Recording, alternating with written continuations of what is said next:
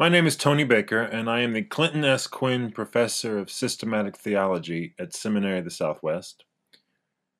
This is my Advent meditation based on today's reading.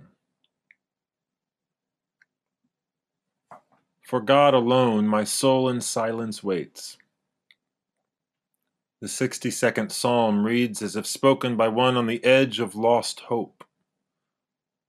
The world of this psalm is alive with assault, falsehood, and curses. The psalmist stumbles through this dark world into a notion that first seems like a meta hopelessness, and then after a moment turns into a silver lined hope. Nothing lasts. Every life is like an exhale of the world's breath. That means that the hopeless will pass away but it means that the curses and falsehoods that lock us into hopelessness will pass away as well. There is no thing that lasts, and the God of Israel is beyond thingness. I do not, first of all, wait noisily for vindication of all the assaulted, for the undoing of falsehood, or the translation of curse into blessing. For God alone my soul in silence waits.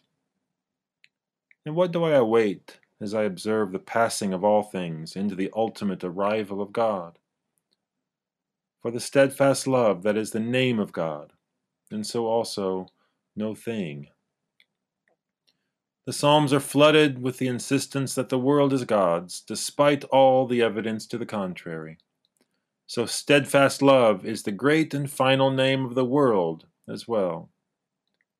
This is all that lasts and so it is also what my soul in silence awaits. Let's pray.